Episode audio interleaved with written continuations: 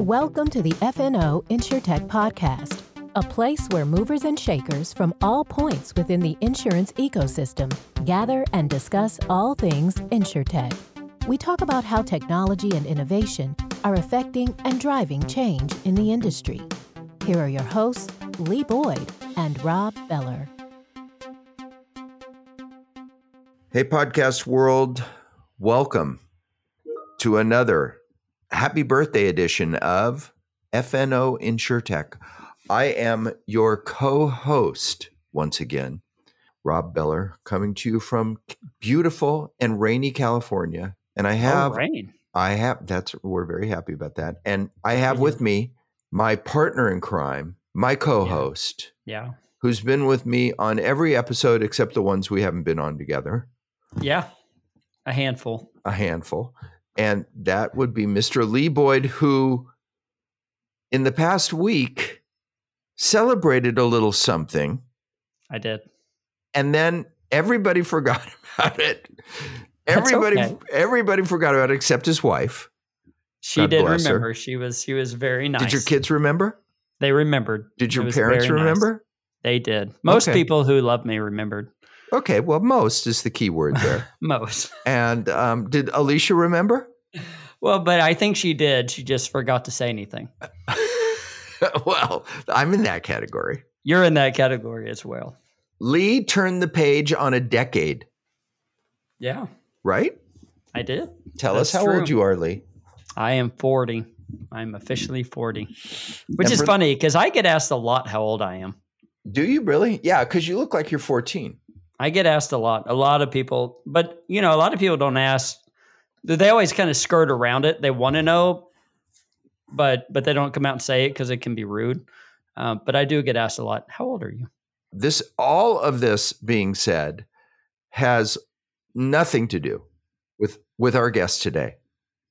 Our yeah. guest today, we have another Harvard graduate. We do.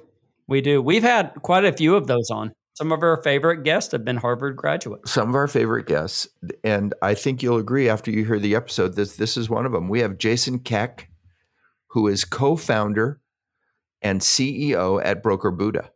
He's going to come on and he's going to talk all about Broker Buddha. He's going to talk about the founding story. Uh, he's going to talk about uh, the agency side of InsurTech. And he has a, a, digital client engagement platform that he's going to talk Ooh. about. And he's going to talk all about that, why he's there, and what it does, and how he's changing the way that insurance is sold. Absolutely. And this is a great example of you can be in a niche, but if it's a really important niche, yeah, then you can have quite a business. Absolutely. And this is an example of that. So, without further ado, here is our interview with Jason Keck, co founder and CEO at Broker Buddha. Hey, everybody. We are here with a special guest, and we're honored to have a fellow podcaster.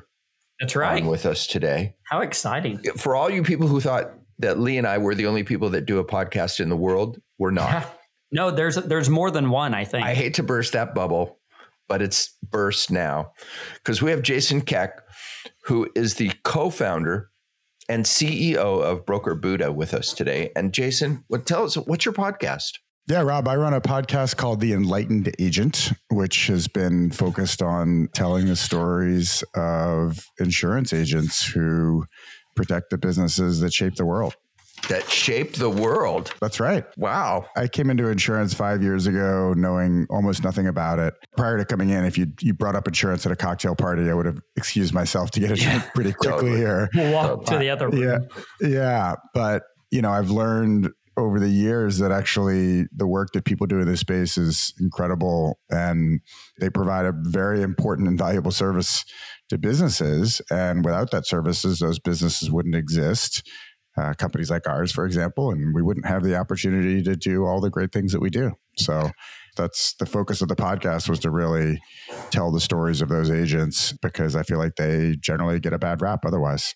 That's great. It's amazing what's happened, if nothing else in the industry, than in the general public to the rep of working in the insurance industry in the last, I'm going to say eight years. And, and that I believe is in large part due to InsureTech. Yep. Because InsureTech has made it way cooler, it way cooler, way more nower. Yep. Than the old days when it was just strictly the island of insurance. But somehow a bridge got built, right? And now, the, what's the coolest insurance conference of all? InsureTech Connect, right? With 10,000 people running around. It, yeah. It's a different landscape for sure. You know, if you watch sports, you can't get away from insurance, right? But it's it's all the traditional brands. And it's only over the last 5 to 10 years where you've had these disruptors show up you know the lemonades the roots that have made insurance more accessible and easier to engage with. And so yeah. it's by all means you know changed the face of the industry uh, in a good way. So it's kind of woken everybody up. Yeah. And we could talk at a long time about that including is it really the more things change the more things stay the same or what? But that's not why we're here. Okay. We're here to talk about broker buddha for god's sake. Awesome. And so we're going to put the mic in front of you right now and ask you to tell us what is Broker Buddha and what do you do there? Happy to tell the story about Broker Buddha and my journey here. So, for leading insurance agencies in the country who are committed to the highest quality of service, uh, Broker Buddha is the digital client engagement platform that helps those agents improve customer loyalty um, by helping them deliver their brand promise online. So think about an online digital experience for businesses who work with these agencies that have historically used spreadsheets and PDFs as a way of exchanging information. Thanks to Broker Buddha, they now have an online way to interact with their agents, to send information, to sign documents, to see quotes, to get proposals. All of the tools and functionality that have been historically uh, or more recently available to other industries, uh, we're bringing those to insurance agents. Uh, and I am the CEO and the co-founder here. I helped take the company out of an incubator five years ago and uh, turn it into what it is today. So, is this a product between the carrier and the independent or captive agent? Is that where this fits? No, this fits between the agent and the insured. Agent so, and the insured. I get that's it. right. That's right. There's a, I would say, no shortage of insurtechs that are focused on the inter- interaction between the agent and the carrier, uh, frankly, because that's what a lot of people understand. Mm-hmm. But one of the hardest things to do, in my opinion, but frankly, one of the most important is how do you improve the interaction between the agent and the customer so that the client experience is uh, simpler, easier, intuitive, and inspires trust and, and like I said, really delivers that agency's brand experience in an online world that, frankly, most agents don't know how to do, right? They know right. that they want tools and technology to engage with their customer, but they just don't have the experience or the understanding of how to do it. And profitability. Uh, I mean, well, that's what every agency is looking for. Um, but I would say this if you're a software company and you're not helping your clients become more efficient and more profitable, like you shouldn't be in business. Right. So it's like the point of the software, right? yeah. make it more efficient, help them make money. That's right. Does your product face both the agent and the insured? It does. There is, you can think of it as a, in some ways, a client portal, which has a login for both the agent and the insured. So the agent can log in, they can access our library of over 10,000 smart forms that we've built. They can set up submissions uh, which are essentially you know information sets that they need from their clients. And then instead of sign, sending their clients an email with three PDFs that they have to download, print, and and sign and scan and send back, they just send their clients a link, and the client or the insured just clicks on a link in their email. It takes them right into the browser and allows them to answer questions and uh, sign documents. So is it just about getting the, the policy sold, or is there more to the, the workflow? Once the policy is sold, does the system and the software broker Buddha, does it continue to interact with the insured, maybe through claims or, or renewal or things like that? I believe as a startup, you have to focus and, and get one thing right. And um, our focus is around submissions. Those submissions can be new business, it could be renewal, Uh, it could be small, it could be medium, it could be large, it could be specialty. So we're line of business agnostic, we're class of business agnostic, we're size of business agnostic. Um, most people use us for uh, commercial insurance, okay. and they particularly like using us for their specialty lines that require uh, carrier supplementals, which are traditionally delivered through you know multi-page PDFs that are uh, dense and and hard to complete. So, but but in terms of um, mid-year changes, endorsements, claims, things along those lines, that's not an area we've jumped into yet, uh, but it is something we've been been asked to start getting into. More the mid-year changes, less the claim side of things. Do you work in personal lines also? We do support personal lines. Uh. Uh, the data the data capture needs are a lot different, right? So personal lines, it's really new business. You're looking for kind of like intake forms, and you know we have some people using us for all of their intake because they don't want one system for personal, one for commercial. So they they set us up for both. Uh, but the the efficiency gains are much more on the commercial side, where you have this annual renewal process that kind of forces you to update information that you've given them last year, but reality, a lot of the information hasn't changed. So, so your customer is the agent. That's right, or the agency, really. The so agency, we, we, excuse me. We, yeah, we focus on um, tier one and two agencies, which is really you know the top 100s, people who have the capacity and the energy to lean into the change management required to set up new processes. So the agency, we sell to the agency, we sell seat licenses. So they look at the number of people in the company, like an AMS, who kind of need mm-hmm. to log in, mm-hmm. uh, and they pay they pay us on a per user basis, um, and that's the way the system works. Is this an enterprise system for the yep. agency? It is. Tell, yep. tell us about that. What's involved in that? It's funny when I first helped found the company, we spun out of an incubator and we were based on a high growth digital agency called Founder Shield, which was a smaller agency, very digital savvy, but um, relatively speaking, a smaller company. Um, and I came in not knowing much about insurance. And I went out and interviewed a bunch of agencies and I said, wow, you guys all do things really differently. Um, and so we built a platform that was highly configurable. In other words, if, if you know, one agency wants to use it one way, another one wants to use it a different way. There's ways to set up the system to support each agency's workflows. Turns out smaller agencies didn't have the capacity to really invest in that configuration. They were looking for something a bit more turnkey. And so we started moving up market to focus on these sort of enterprise agencies, if you will, um, partially because they the tools that we built were uniquely uh, designed to support this sort of spe- special configuration for the large agency, um, and, also, and partially because some of the features that we built from scratch, which is um, API access to your data, were things that you know these larger agencies really wanted and needed and could leverage. So started out SMB focused, learned a lot in our early years, uh, focusing more on enterprise today, and having a lot of success. Mm-hmm. So, do do the agents already have relationships with the carriers, or is that something that you're bringing uh, to this group? Almost all of the top hundred agencies have their their carrier appointments, you know, preset. We were just at the uh, CIAB's Insurance Leadership Forum, and you know, it's clear that's where a lot of those agents and carriers come together to structure deals and and build those relationships, and put those contracts in place. So we're, we do not give network access.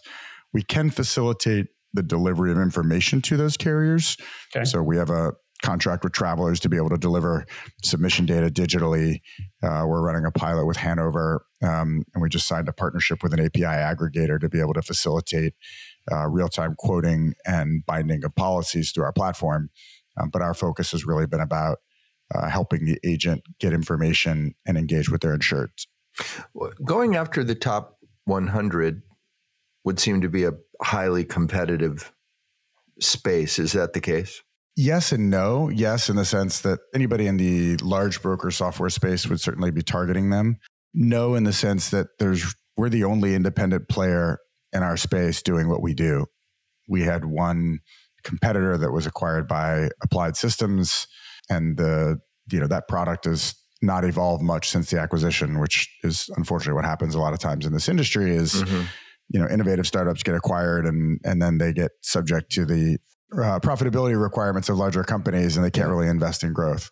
Right. So I would say it's a lucrative space and it's one where there's a lot of demand. Uh, and it's one we're being pulled into by the nature of, of what we do.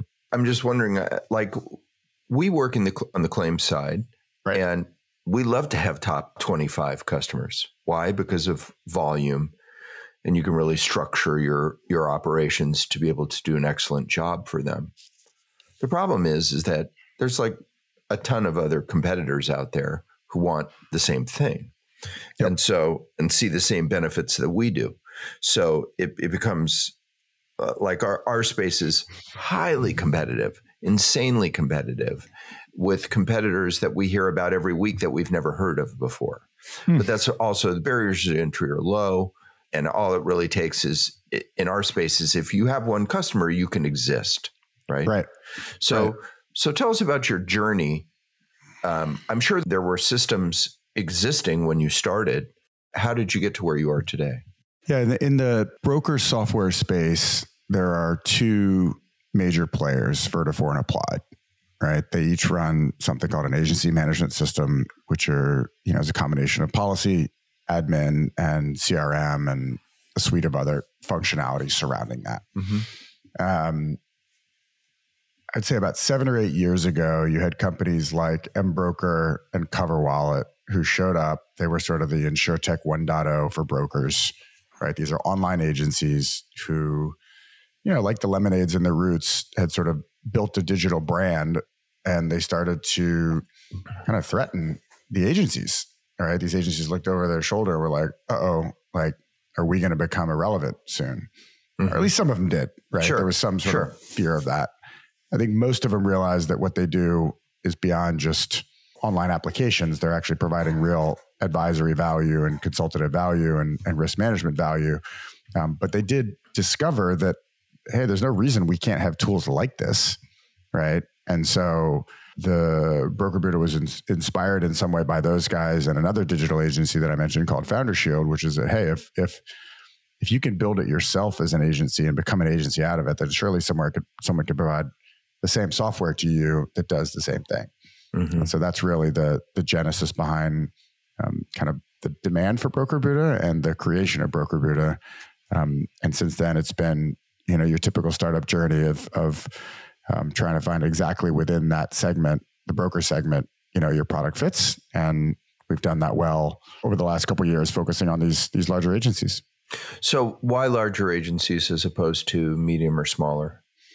So, a couple of reasons. One, the, probably the most importantly is that they have the infrastructure to do change management. Um, when you're adopting software, you know, I was a little naive when I came in. I thought, hey, if we build something great, people would just use it, right? it's not that easy.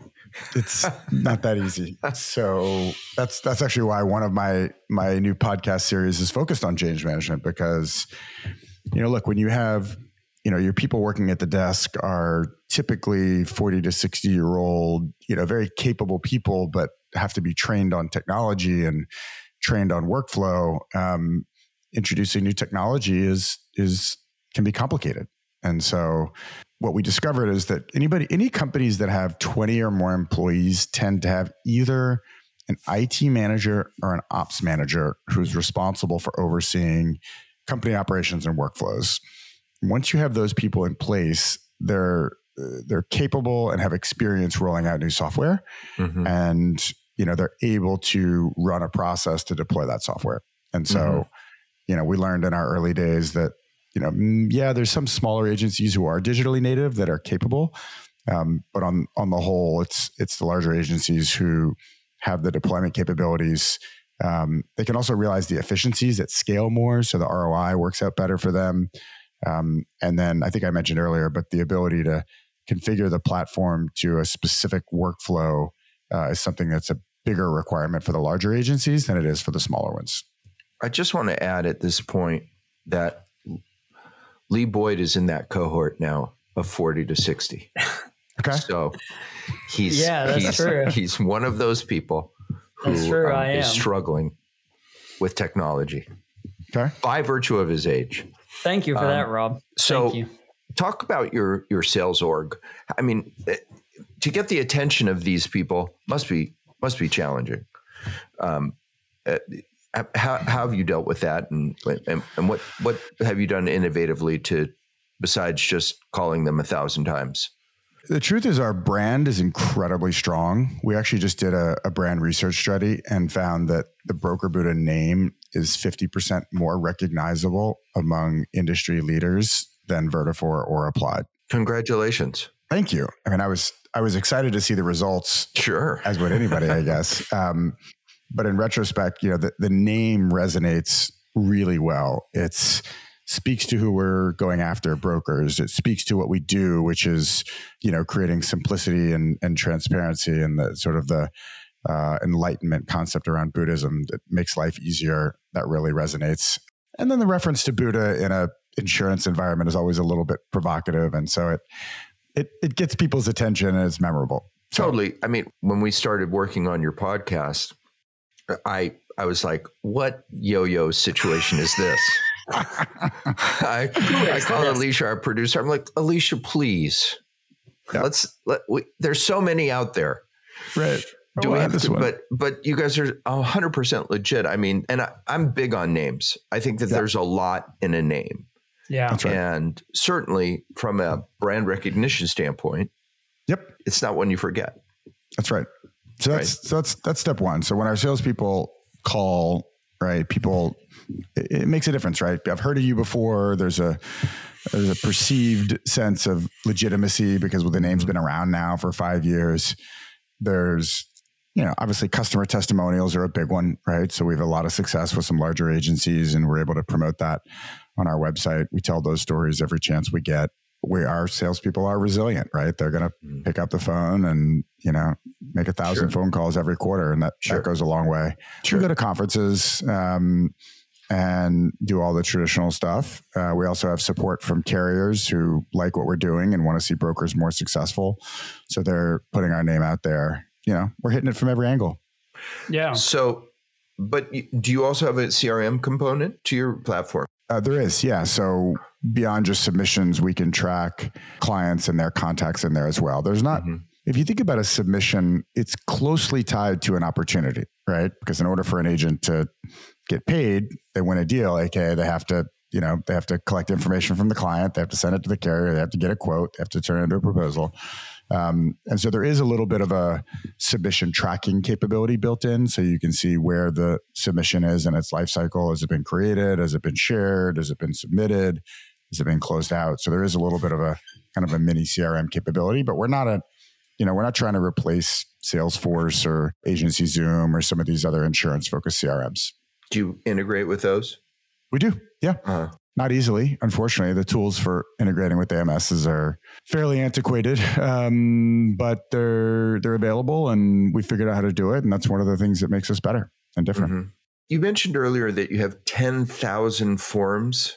That's right. That you've ten thousand. More than ten thousand actually now. So that's um, crazy. Why? Why is that necessary? It's funny. The, the reality is, most agencies use 30 to 50 forms sure. right. as yeah. a standard. But, you know, there's a huge long tail of applications that are required. And for agencies to feel comfortable using a platform, they want to use they want to use one platform. They don't want to split their work between, you know, hey, I want to do some of my business online and some of my business offline. And so every time a new agency comes onto the platform, they give us the 20 to 50 forms that they use. We digitize them, we take them from PDF and make them into interactive online web forms. And then we publish those out to every broker on the platform. And mm, mm. after doing that for five years, we've ended up with over 10,000 forms. It's, so you just accumulate. That's right. Because it, it becomes, they become shared. That's right. Yeah. Are, are a, those forms carrier specific? Yep yeah. frequently, I would think. So yeah, that I, so it's the carrier that's really creating and publishing them. That's right.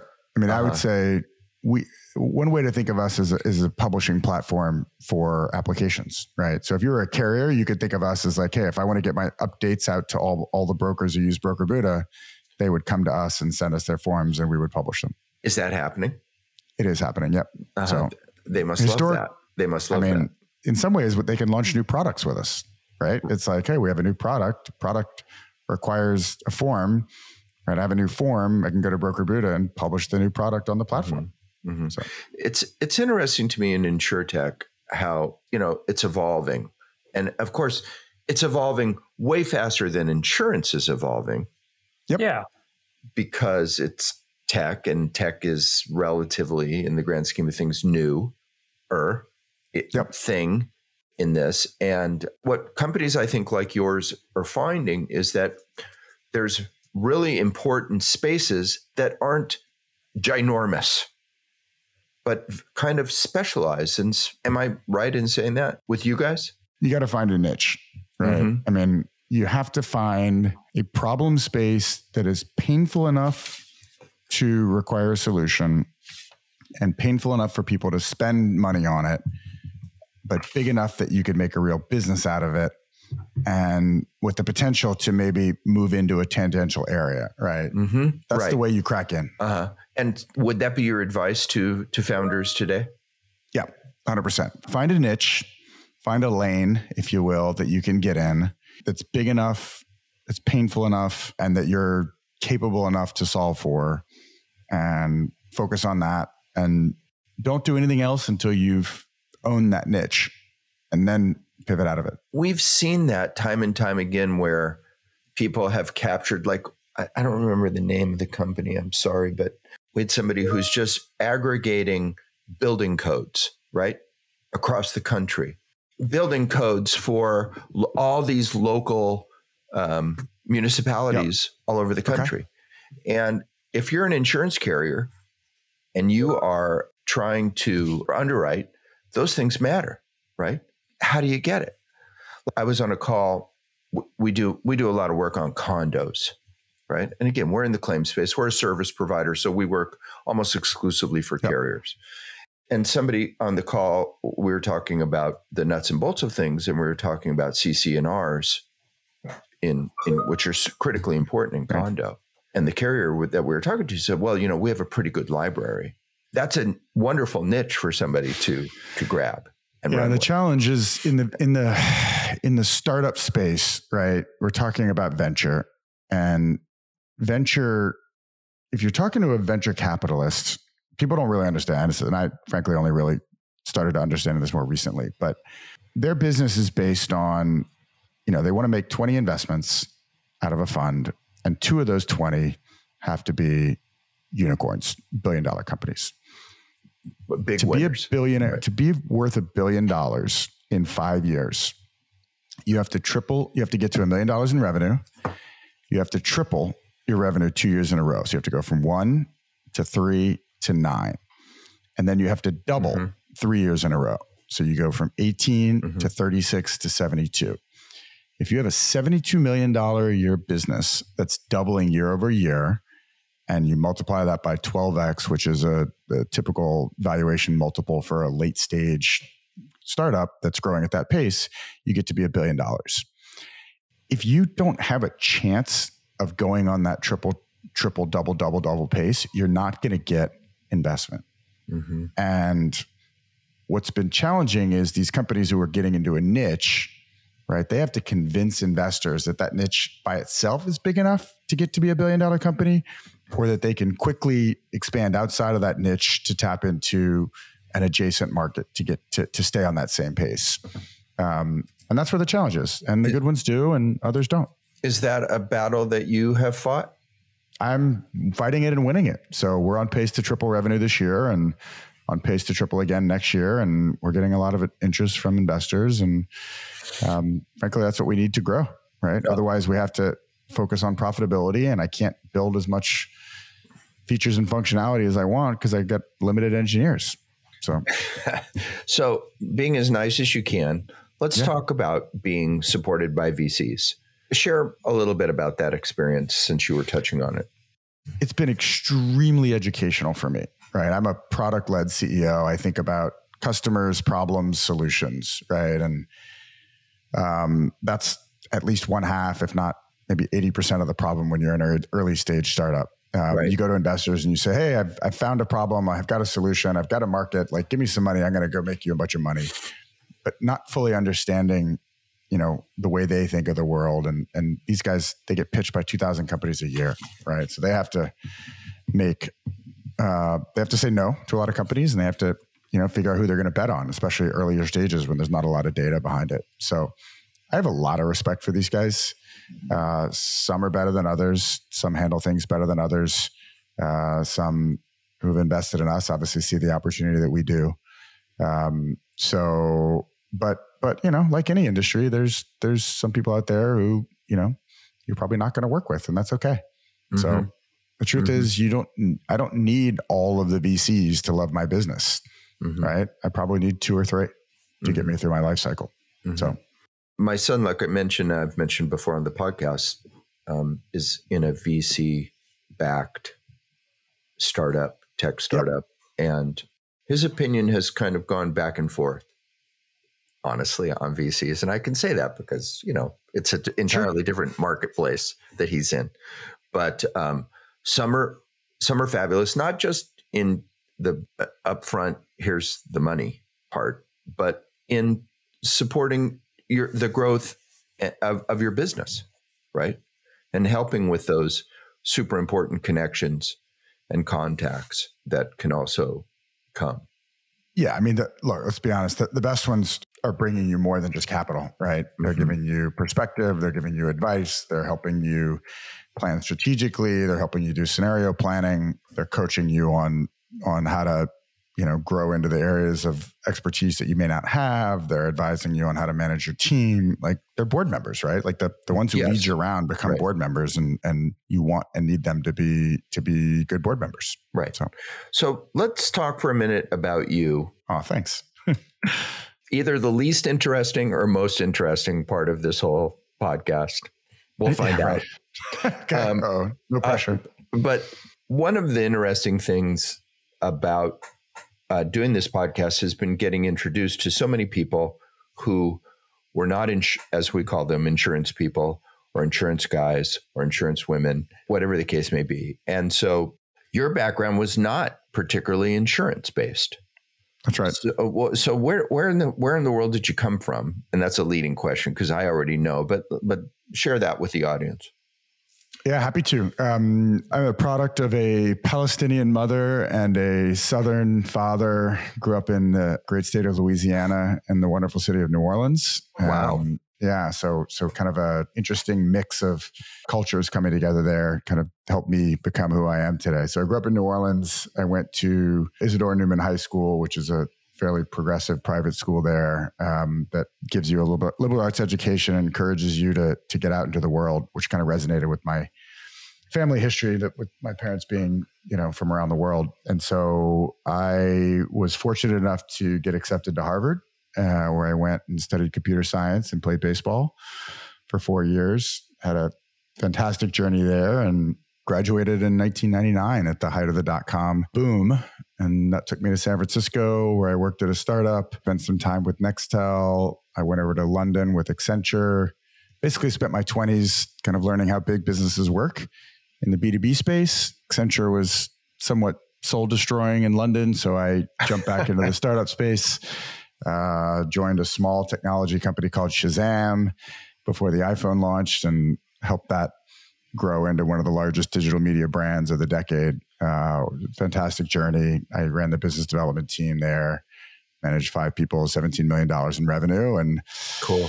After that, set off to do my own things. So, did a couple startups, neither had as much success as Shazam. I spent some time at Tumblr, tried to help turn that around when, when it was uh, kind of floating out there um, and then stumbled onto this opportunity with Broker Buddha. I met some really smart people at an incubator who figured out uh, the opportunity. They'd proven it with one of their existing businesses, and they asked me to come and co-found the business, be the CEO, and take it to where it is today.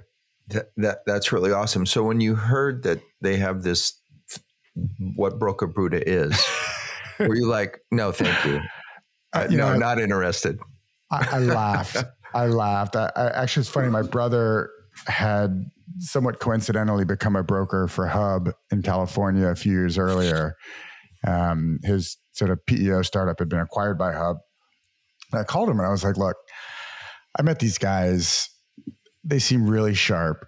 and they're telling me like I was like I haven't sp- I spent no time in insurance, but they're telling me that like this is the way it works, and and I was like, tell me, tell me, there's two, there's there's better tech here for this, and he said no. He said this is the industry is way behind, and if you can find something that solves a problem in this space, you're going to be very successful. So, and he, you know, for the most part, validated what what Broker Buddha was, and you know, between that conversation and a few others, I said, let's do it.